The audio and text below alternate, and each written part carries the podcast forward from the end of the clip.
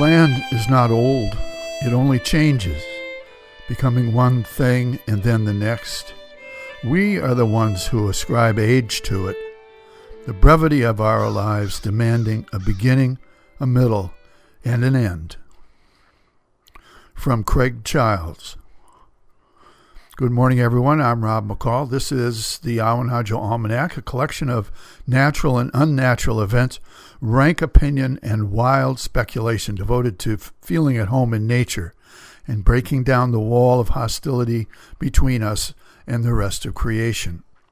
This is the Almanac for September 2nd through 9th, 2016, the new to the first quarter of the harvest moon.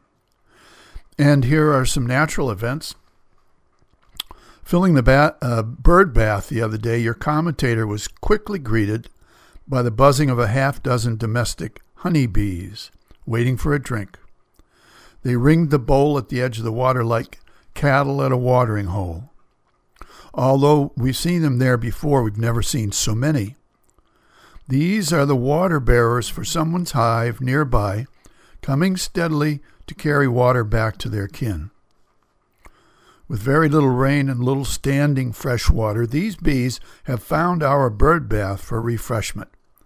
They will fill their empty crops with water and return to the hive to pass the water to workers who will drink it and spread it over the brood for cooling on hot days. Normally, bees would quench their thirst with rainfall or dew, but we've seen very little of either recently.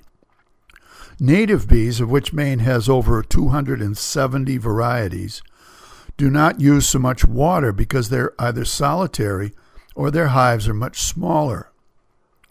You might try putting out a flat dish of water for the honeybees yourself and watch them drink.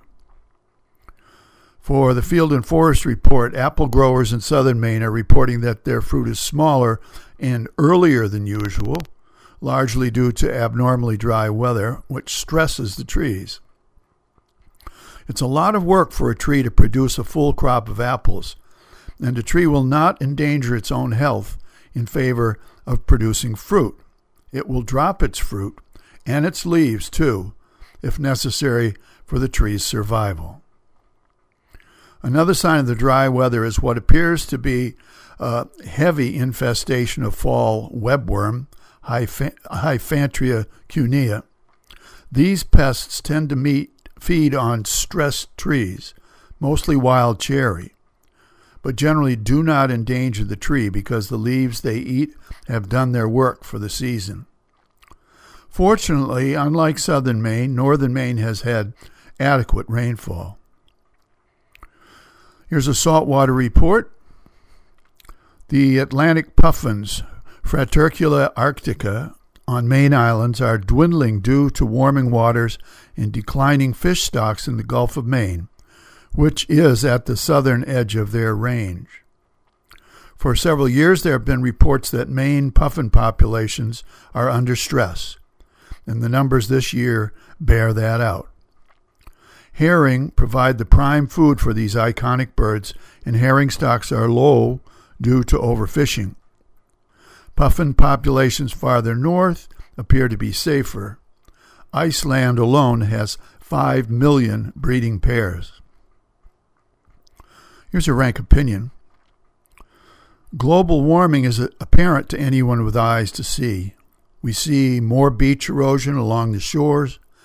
We see more red oak and red maple trees in the north woods. We watch the news and see the wildfires and the wild storms we hear the solemn pronouncements of climatologists. Our world is getting warmer. Things are changing. Water is rising. Southern species are moving northward. This will be a hardship for many, but it will be a boon to others. Our world has always been changing. There are many things we can do about it, but there are many things we cannot. The chief thing for us to do is to be caretakers of ourselves, of each other, and of all the creatures around us. And we don't have to go far from where we are to do that. Finally, a couple of seed pods to carry around with you. First from Lao Tzu, 6th century BC. Life is a series of natural and spontaneous changes. Don't resist them. That only creates sorrow. Let reality be reality. Let things flow naturally forward in whatever way they like. And from the book of Genesis, around 1000 BC, while the earth remains, seed time and harvest, summer and winter, cold and heat, day and night, shall not cease.